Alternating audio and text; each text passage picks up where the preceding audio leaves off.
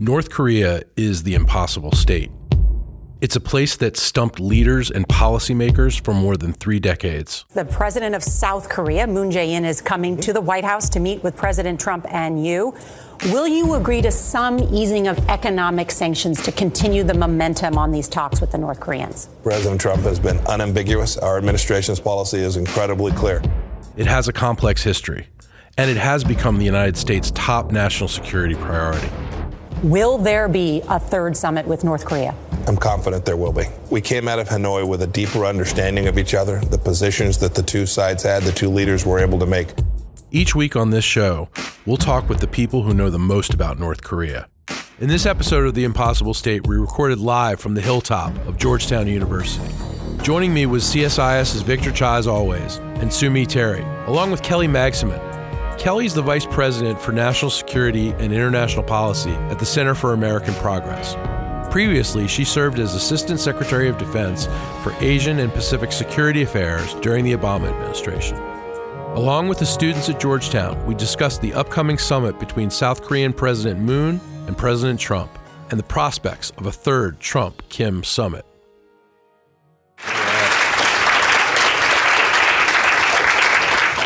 There's nowhere I'd rather be today. I want to thank Dr. Victor Cha for hosting us here at Georgetown University. It's always great to come over to the hilltop and see all of your terrific students and see what's going on campus. It's a little quieter on campus today. I don't know. I think everybody was watching the national championship game last night, right, and seeing UVA win, so that was pretty cool. But it's a little south of here. We need to bring the national championship in basketball up to D.C., and I know that's going to happen sometime soon while you guys are in school here. One of the things about Kelly that's really cool is she is now at American Progress, and she works over there with my good friend Whitney, and that's very cool. And Sue is like commuting back and forth between New York and D.C. all the time, dropping wisdom in D.C., dropping wisdom in New York, so that she's in the two best places to be. We're on the eve of something pretty interesting happening here in Washington. It was interesting how Victor, is talking. We're always talking about, Sue just, did Korea stuff at the CIA, and Kelly worked on, East Asia at DOD. I mean, that's going to be you guys in a couple of years, Somebody's going to be talking about you that way, that, you just happened to work on Asia policy at CIA. It's like, just flip it out that casually. I mean, Victor just happened to work on Korea at the White House. I mean, it's like, we use this stuff casually here in Washington, but when you're committed to public service the way the three of my colleagues are here, they could be doing anything in the world. These are the kind of people who could be doing anything in the world, and you are the kind of people who could be doing anything in the world. So, you have a great example sitting right here, right in front of you. We're on the eve of President Moon's visit to Washington tomorrow and Friday to talk to President Trump that there should be he's going to try to convince Trump that there should be some easing of sanctions of North Korea. What do you think is going to happen, Sue? Well, I think President Moon has to do this very, very carefully, even though South Koreans absolutely want easing of sanctions, because in the Hanoi summit, this is why the whole thing fell apart, right? Because North Koreans are asking for sanctions relief, and we were not ready to give it to the degree that the North Koreans wanted it. We were ready to give peace declaration, we were ready to open a liaison office, but that's not ultimately what North Koreans wanted. So this is a sticking point. And the South Koreans, I think, really do want sanctions relief for the North Koreans, because they are very committed to moving this dialogue forward. However, they have to be careful not to push President Trump too far in this, because this is not where the White House is at. This is not obviously where the Trump administration is at right now. So I think President Moon has to do this very delicately, in a balanced way. At least the South Koreans are saying now they are here to listen to President Trump, what he has to say, to see what his frame of mind is. South Koreans used to just meet with the North Koreans and then come to Washington, but they kept looking like they were spokesmen or defending North Korea or being a spokesman for North Korea. So now they're trying to do a little bit differently. They didn't rush after Hanoi summit to meet with Kim again. President Moon didn't do that. They didn't send an envoy to North Korea. They are coming here first. So let's see what happens on Thursday. They're having a working lunch. But again, I think this is a very difficult spot the South Koreans are in. They know it, and they know this is a very critical meeting. Kelly, what do you think? I agree with Sue, although I have to say I think President Trump and his administration may not entirely be on the same page when it comes to sanctions and sanctions relief. I think, was it 2 weeks ago when Treasury Department made an announcement on additional sanctions and the president came out and said, no, we're not doing that. And then there was a big, effort by the White House to create a cover story for how that happened. I think President Trump wants to see progress on this issue, continued forward progress. I think it's a winning issue for him. I think with the American voter, as long as they see dialogue happening, they're pretty satisfied with what's going on in North Korea. So I think he kind of understands that political dynamic, where maybe John Bolton and others in the administration may have a much tougher view. So, as I agree with Sue that the South Koreans have to be careful as they approach the administration at this stage. But I also think there is some disagreements within the administration that may actually redound to the benefit of President Moon. You bring up most Americans who consume news in a fairly casual way. The only foreign policy story they see on television is North Korea. So that's the only thing they really see the Trump administration engaged in. And you're saying that within the Trump administration, his team isn't exactly agreeing on the way forward. Yeah, I think that's right. And I think that's a division that the North Koreans can exploit, obviously, very easily as we proceed. The Chinese can exploit. So I think the division's not necessarily a positive thing, but I think there is some disconnect between the president and his team on the direction of the diplomacy. I think that the president is going to want to see continued dialogue between South Korea and the North. I think he's going to want to support inter-Korean efforts. And so where the rubber meets the road is how that happens with sanctions relief or other opportunities. Victor, where are you on this? To me, this is like, so we're now entering the spring, right? My son is in high school. It's prom season. Yeah. Right? And so, my son is the South Korean leader, and I'm Trump, and he's bringing his girlfriend, who is Kim Jong Un. Oh, man. Okay. Bringing his girlfriend home to meet, his parents. I'm assuming his girlfriend has a better haircut than Kim. Yeah. Okay. And so, the issue is that you want this meeting to go well, right, between your significant other and your parent. Yeah. You really want it to go well. And that was what Hanoi was. In Hanoi, the South Korean president was sitting there waiting for this meeting to go really well. They'd make an agreement, and then he could move forward with all of his plans. Right. And, the meeting didn't go well, right? They didn't reach agreement. So now... Moon is coming, it's like my son coming to me. Moon is coming to the United States to try to talk to Trump to see if he can salvage something out of what was essentially a failed summit. I mean, they spoke about it very positively when they left Hanoi, right? They said, the dialogue's going on. We learned about each other's positions, but all of us have been involved in planning summits. When it ends the way it does in Hanoi, that is a failure. That is a huge failure. You don't have a summit meeting to fail, right? You just don't. And so he's really trying to pick up the diplomatic pieces here, see if there's a way forward. And he has a lot vested in this, not just in terms of the U.S.-North Korea relationship, but in terms of his own domestic situation, because this may be the only diplomacy for the United States right now, and I think that's right. But it's really the only diplomacy for South Korea, too. And so he really can't afford to have this fail, but he doesn't have complete control over it because he's trying to bring these two countries together. I think it's absolutely true. The problem is that President Moon is 100% all in on North Korea policy. That's his entire what they've been doing. He's all in. Yeah, he's all in on this. And this month, I think it's the anniversary of the Panmunjom Declaration. So you have nothing to show for it after the Panmunjom Declaration. And I think next month is the second-year anniversary of the Moon inauguration. So he's been in office for 2 years. And there's also, again, nothing to show for. So if this goes south, I absolutely agree with Victor in this. It's not good. So this has a domestic implication for South Koreans. So just for context, the government in South Korea is a progressive government. It's sort of a left-of-center government.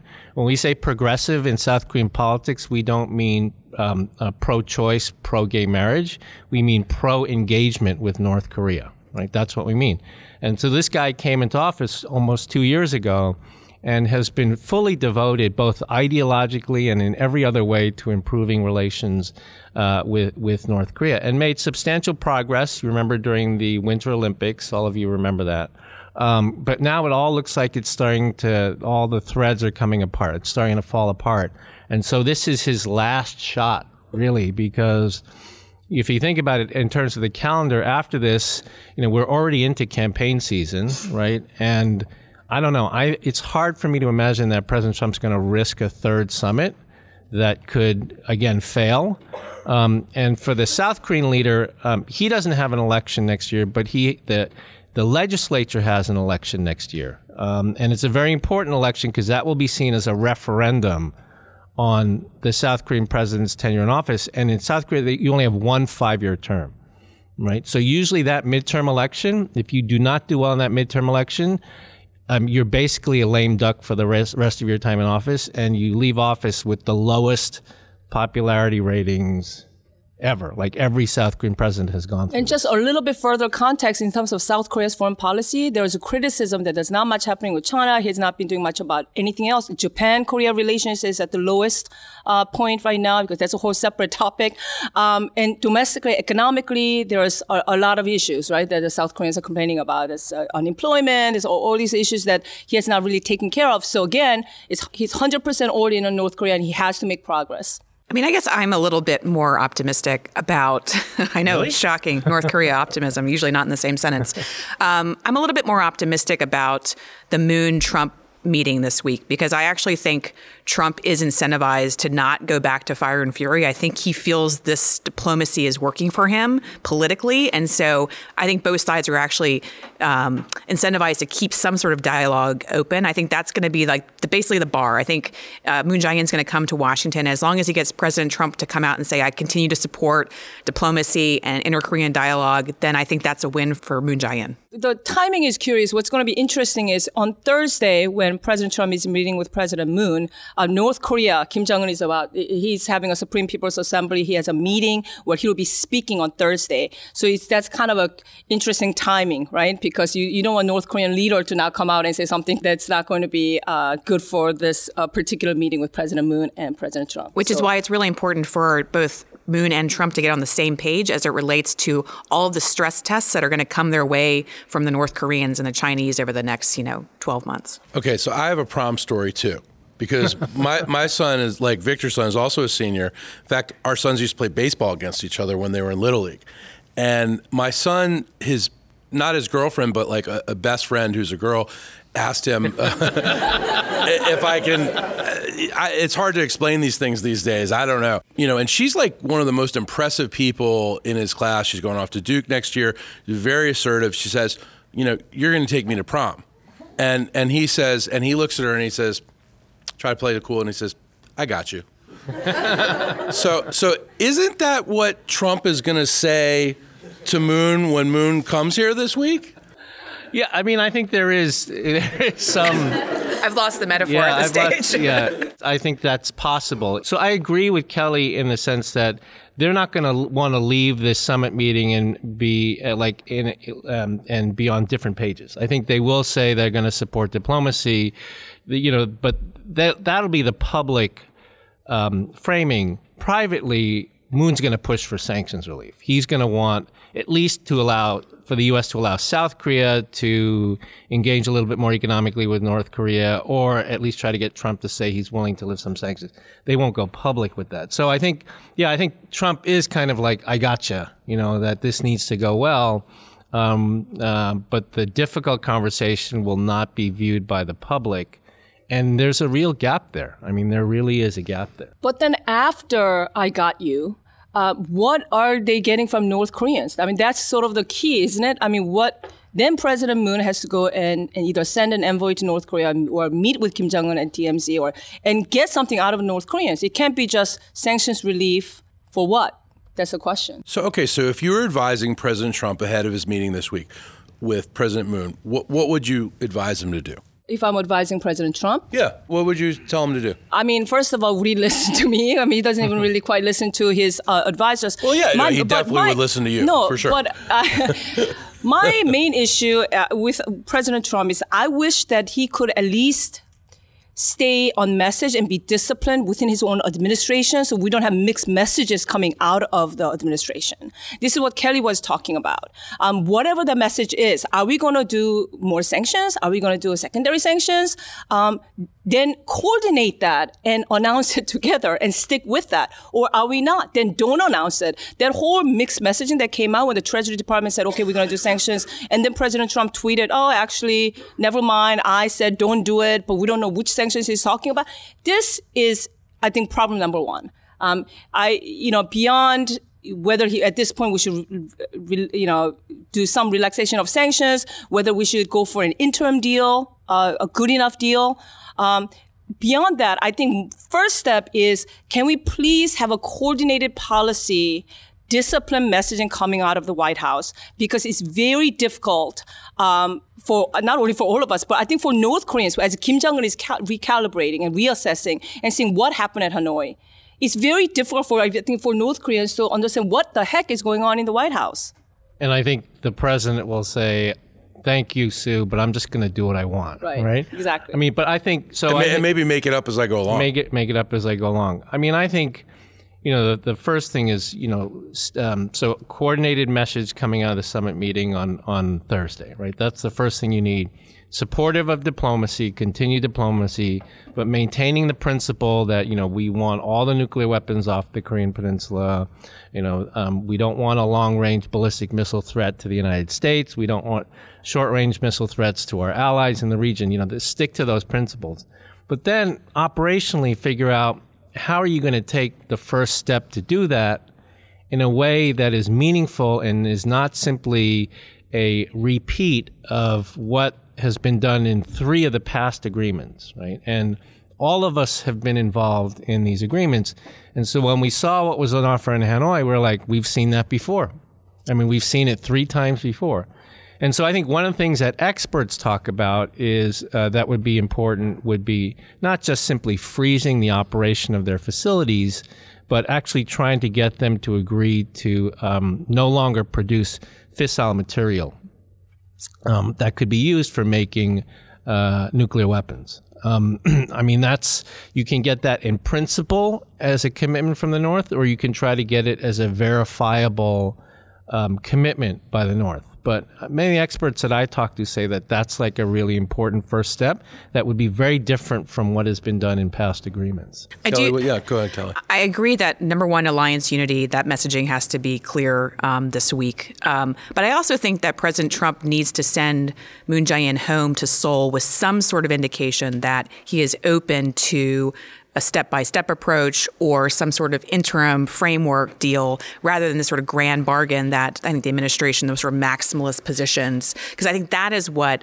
Moon Jae-in will be able to then sell essentially to the North Koreans and potentially get steps. I do think that has to be signaled to him while he's here this week. I just thought in Hanoi, there was supposed to be some sort of an interim deal. We just don't know exactly why North Koreans came to Hanoi with this no option B and coming in with like, you guys need to really essentially give all sanctions relief for this one nuclear facility.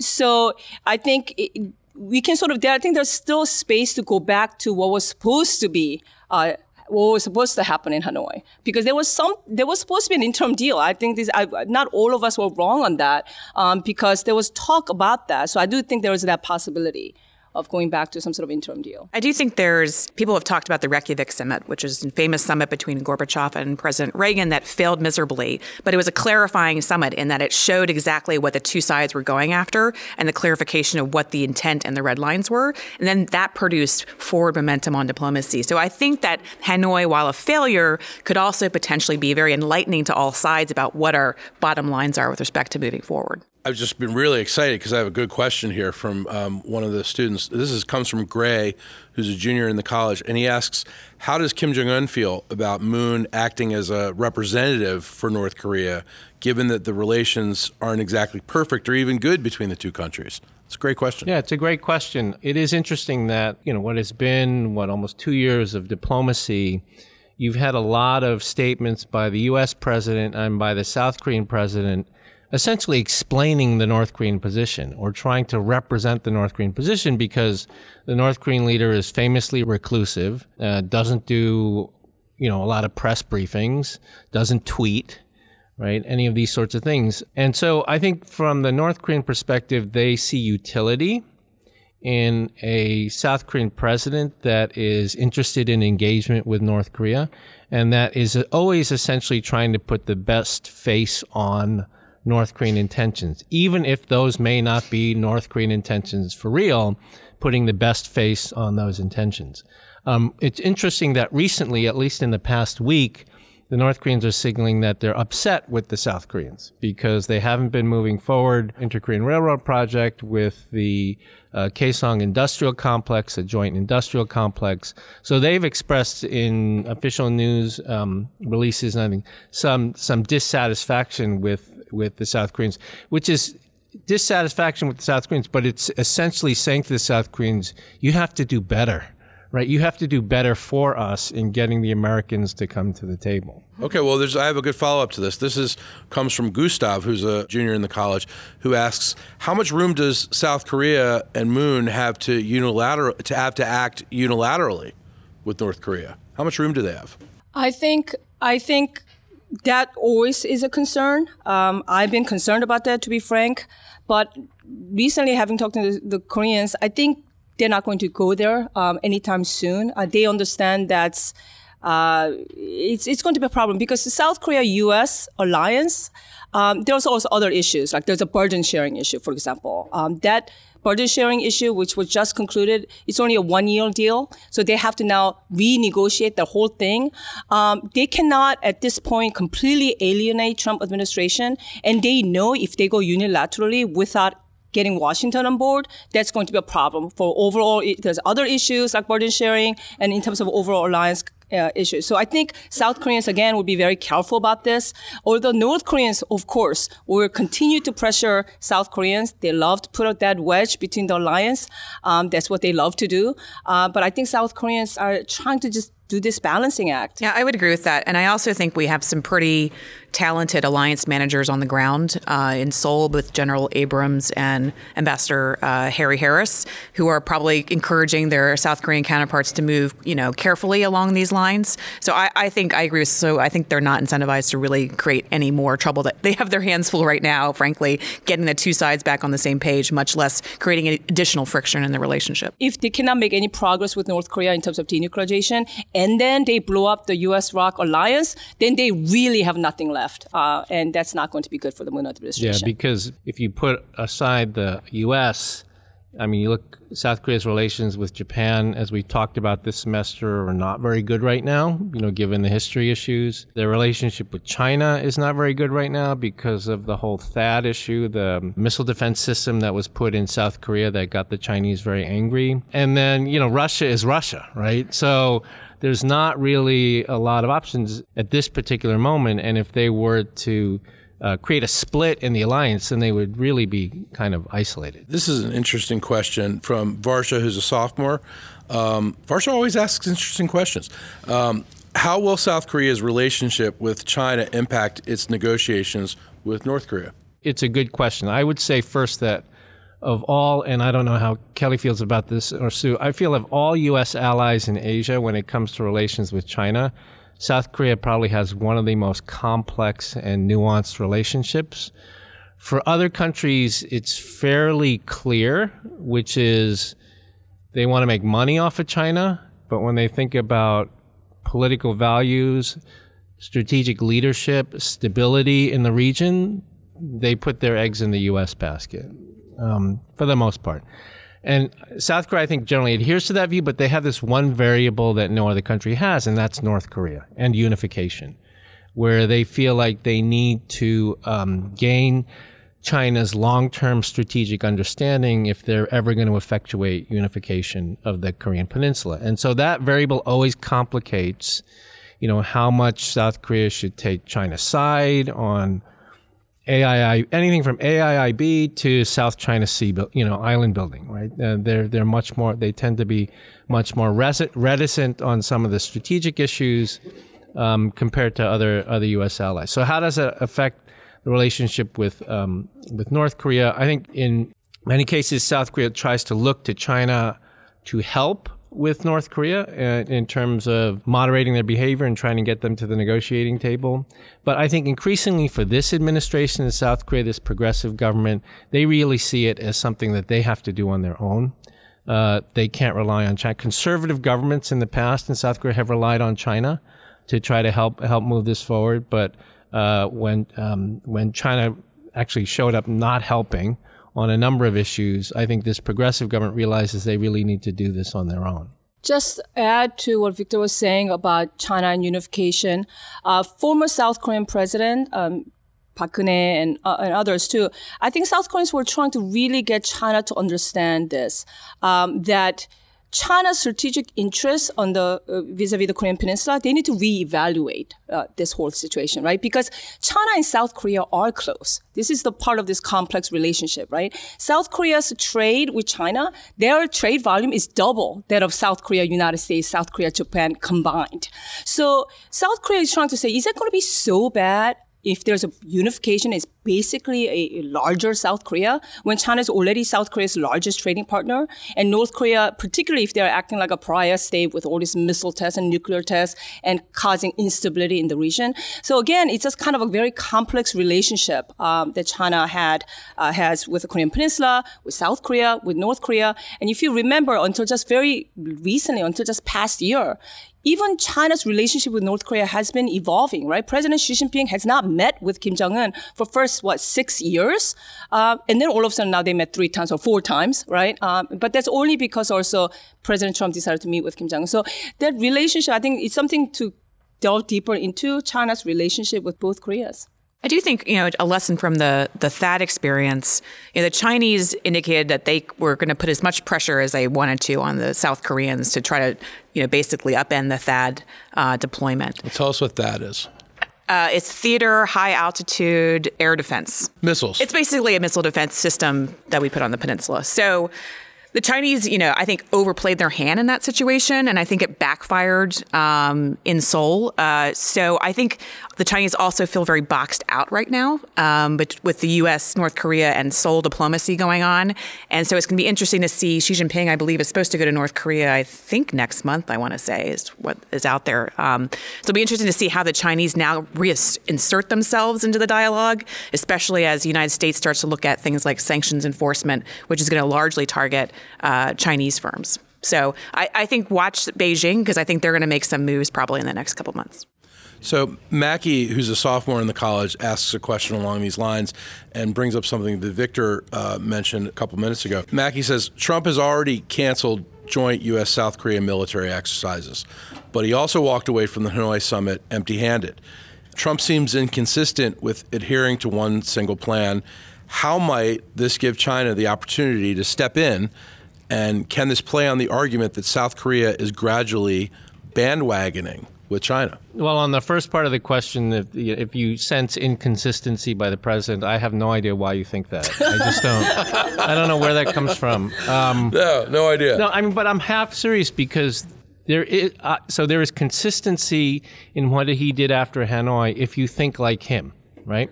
So he did not get an agreement at Hanoi. At the same time, he still claims his policy is a success because North Korea has not tested a missile in 16 months, right? And they're still talking. And they're still talking. So if you leave Hanoi and you want to ensure that you can still claim your policy is a success, you are going to do things like continue to suspend the military exercises that were scheduled to start shortly after that summit meeting between the U.S. and South Korea, the annual big military maneuver exercises. And you will then pull back the sanctions that the Treasury Department announced, the secondary sanctions designations that the Treasury Department announced, not as a unilateral cave, but because you want to continue to signal to North Korea that you're interested in diplomacy so that they will not test. Because if they test, as you're entering an election year, you cannot claim your policy is a success anymore. So there is logic to what he was doing. So we can have a discussion about this, but I feel like China clearly has interest in what happens on the Korean Peninsula and what happens in this negotiation. But their interests and their actions are bounded. And they're bounded in the sense that where you will see the Chinese government most active, is when they think things are going off the rails. When in 2017, North Korea is testing missiles like crazy, right? 20 ballistic missile tests in 2017. Just for give you by way of comparison, during the 8 years of the Obama administration, you know, when Kelly was there, they did an average of 6 missile tests a year, right? They did 20 in the first 12 months of the Trump administration and a hydrogen bomb test, right? And so things looked like they were real, and Trump was talking about, you know, war. It really looked like things were going off the rails. And that's when China acted. It really put the economic squeeze on North Korea to get them to stop testing and come back to the negotiating table. Once they have the North Koreans back at the negotiating table, then the Chinese hand it over to the United States and they go, okay, you go negotiate this. You cannot use pressure.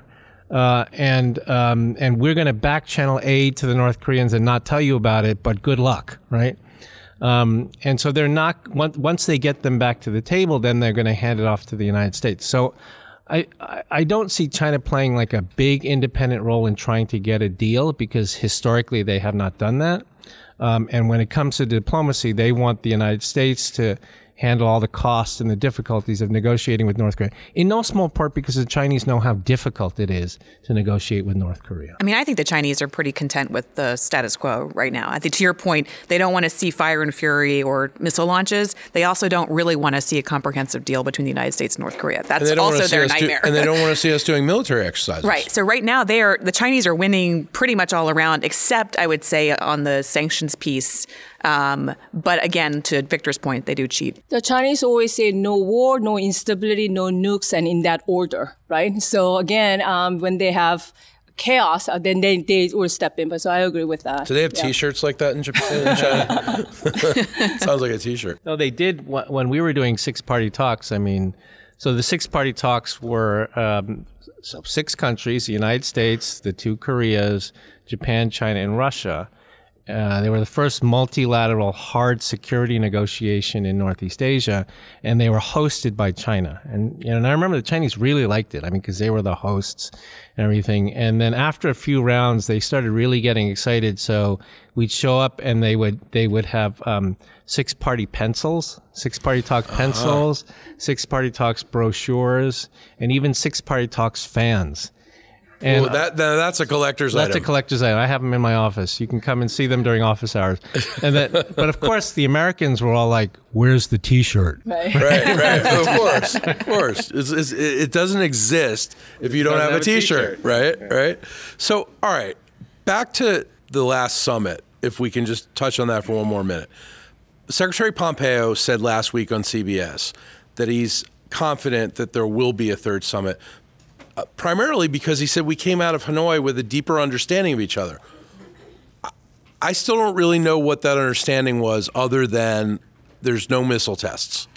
Is there a deeper understanding that you guys have detected?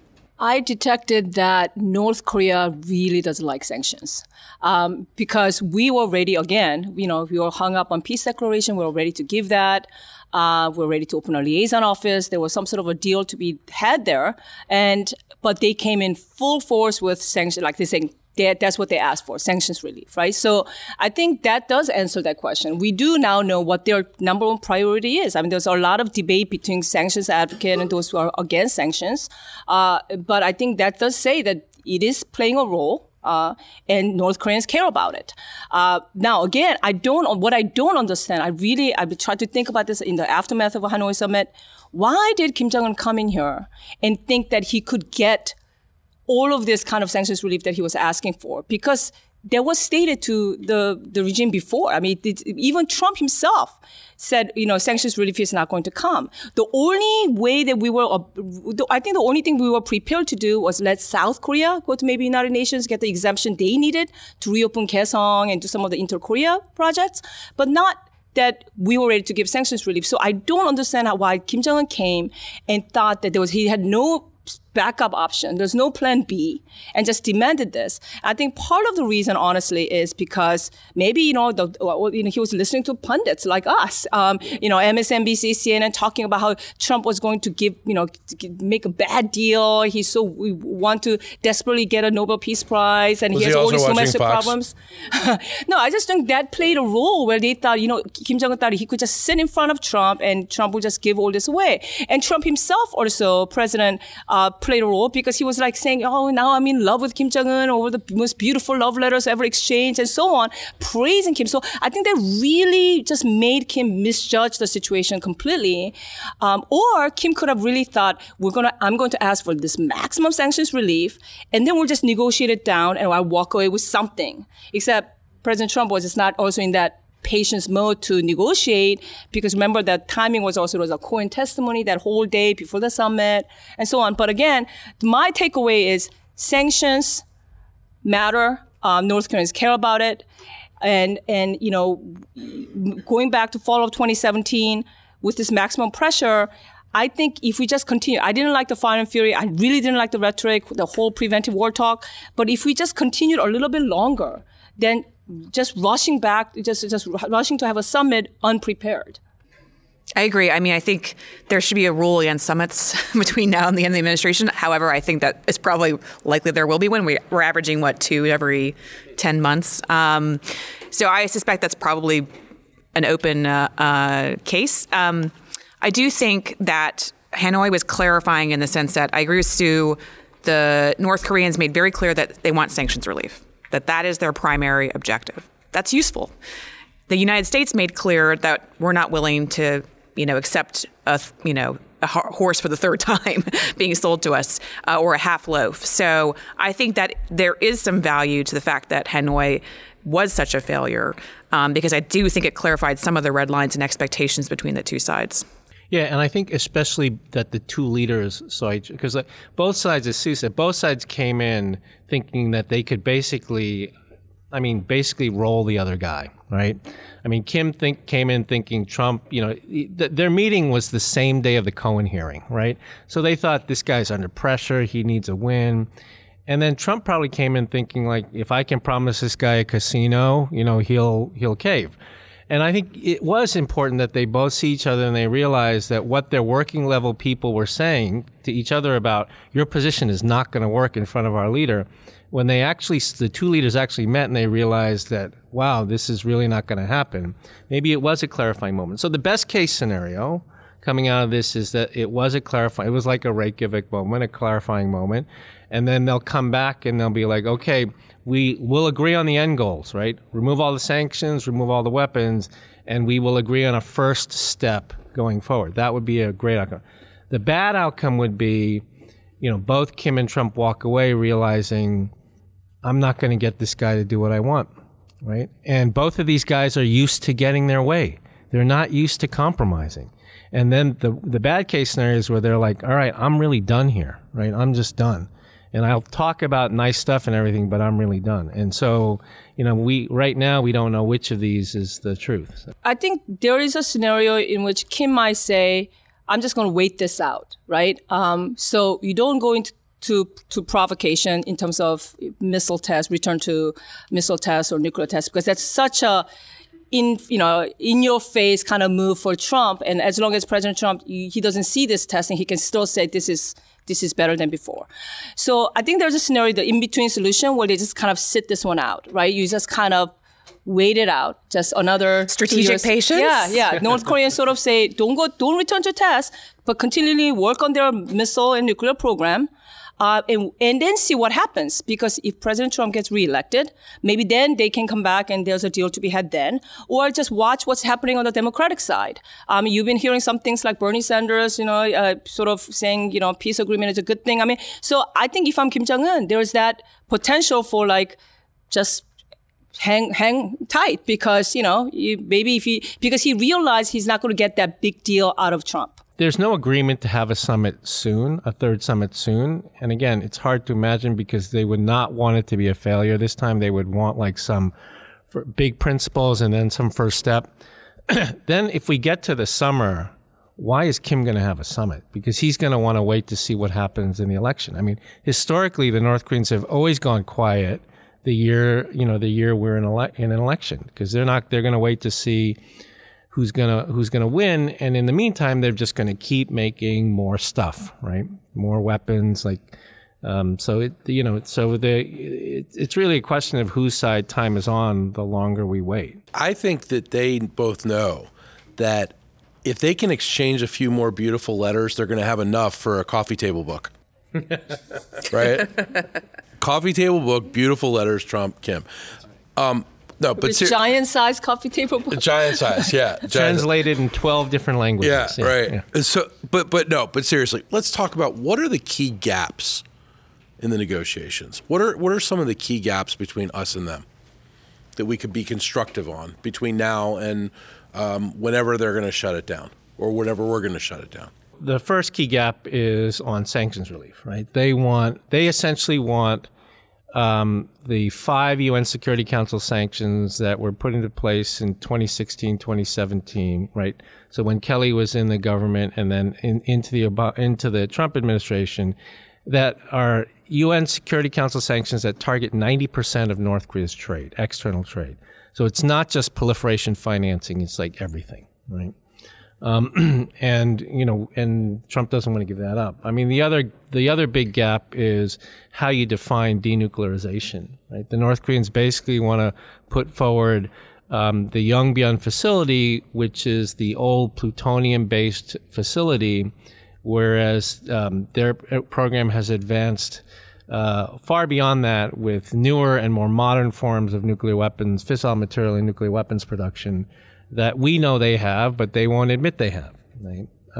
So those are the two really big gaps. And then the ground that needs to be covered is what's the first step that addresses both of those needs that each side can claim is different from what has been done in the past. And that's probably more of a problem for the United States than it is for the North Koreans, because we really do have a history here of failed agreements. All of us have participated in failed agreements, you can't be considered a veteran of government service unless you've participated in a failed North Korean nuclear agreement. So there's much more pressure on the U.S. side to sort of have whatever comes out of this look different from what was in the past. So students, do you see what you have in your futures? You will one day, too, be part of a failed nuclear agreement with North Korea. Guaranteed. Yeah. The gift that keeps on giving. Right.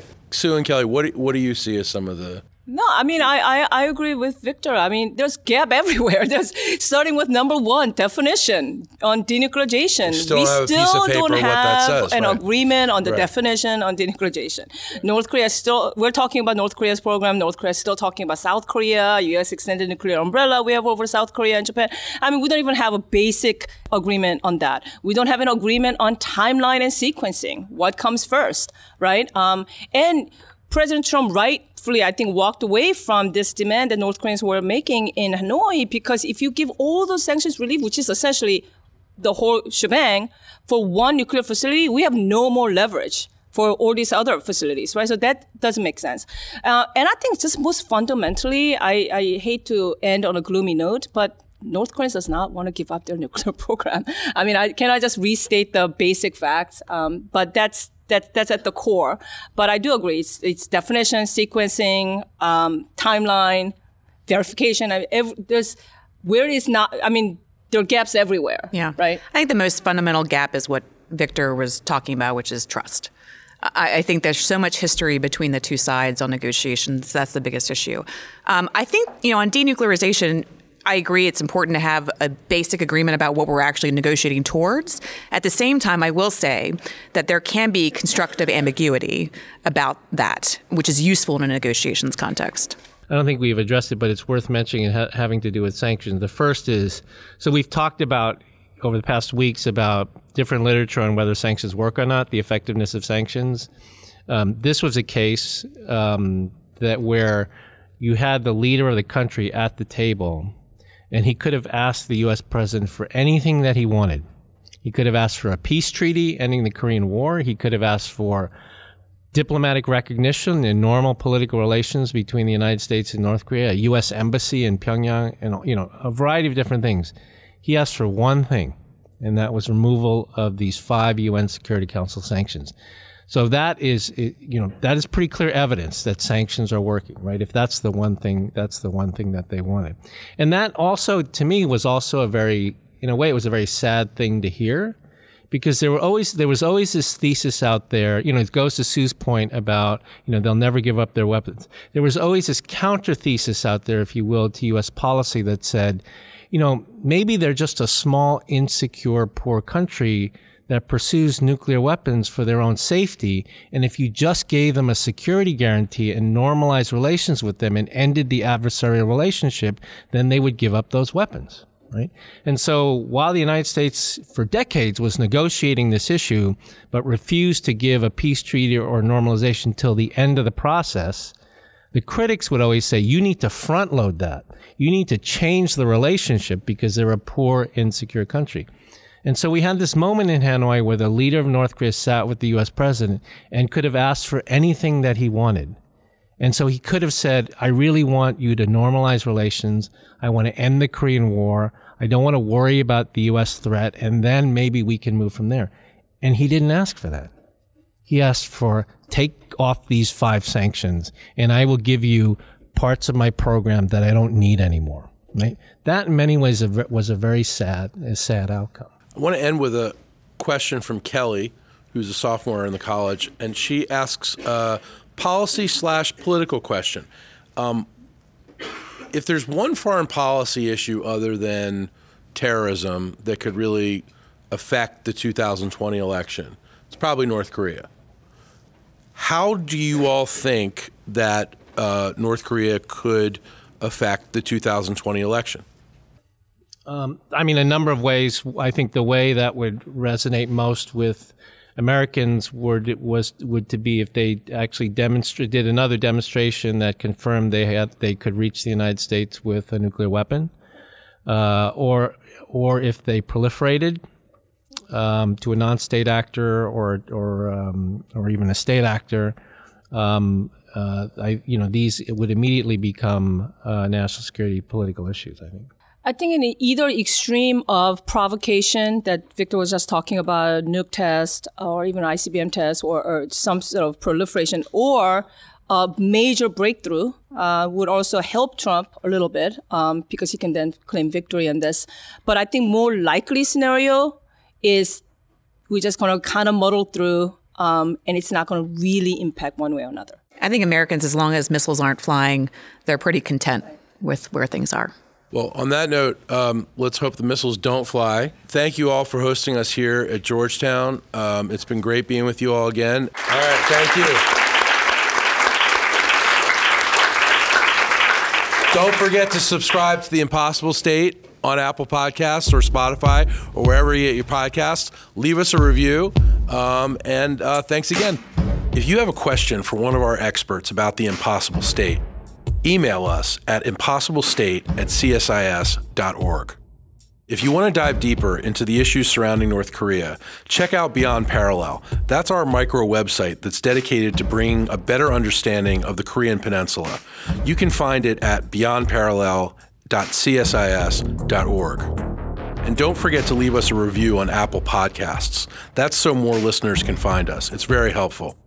We're now also streaming on Spotify, so you can find us there too, where you find all your music. How cool is that? And don't forget to subscribe wherever you get your podcasts.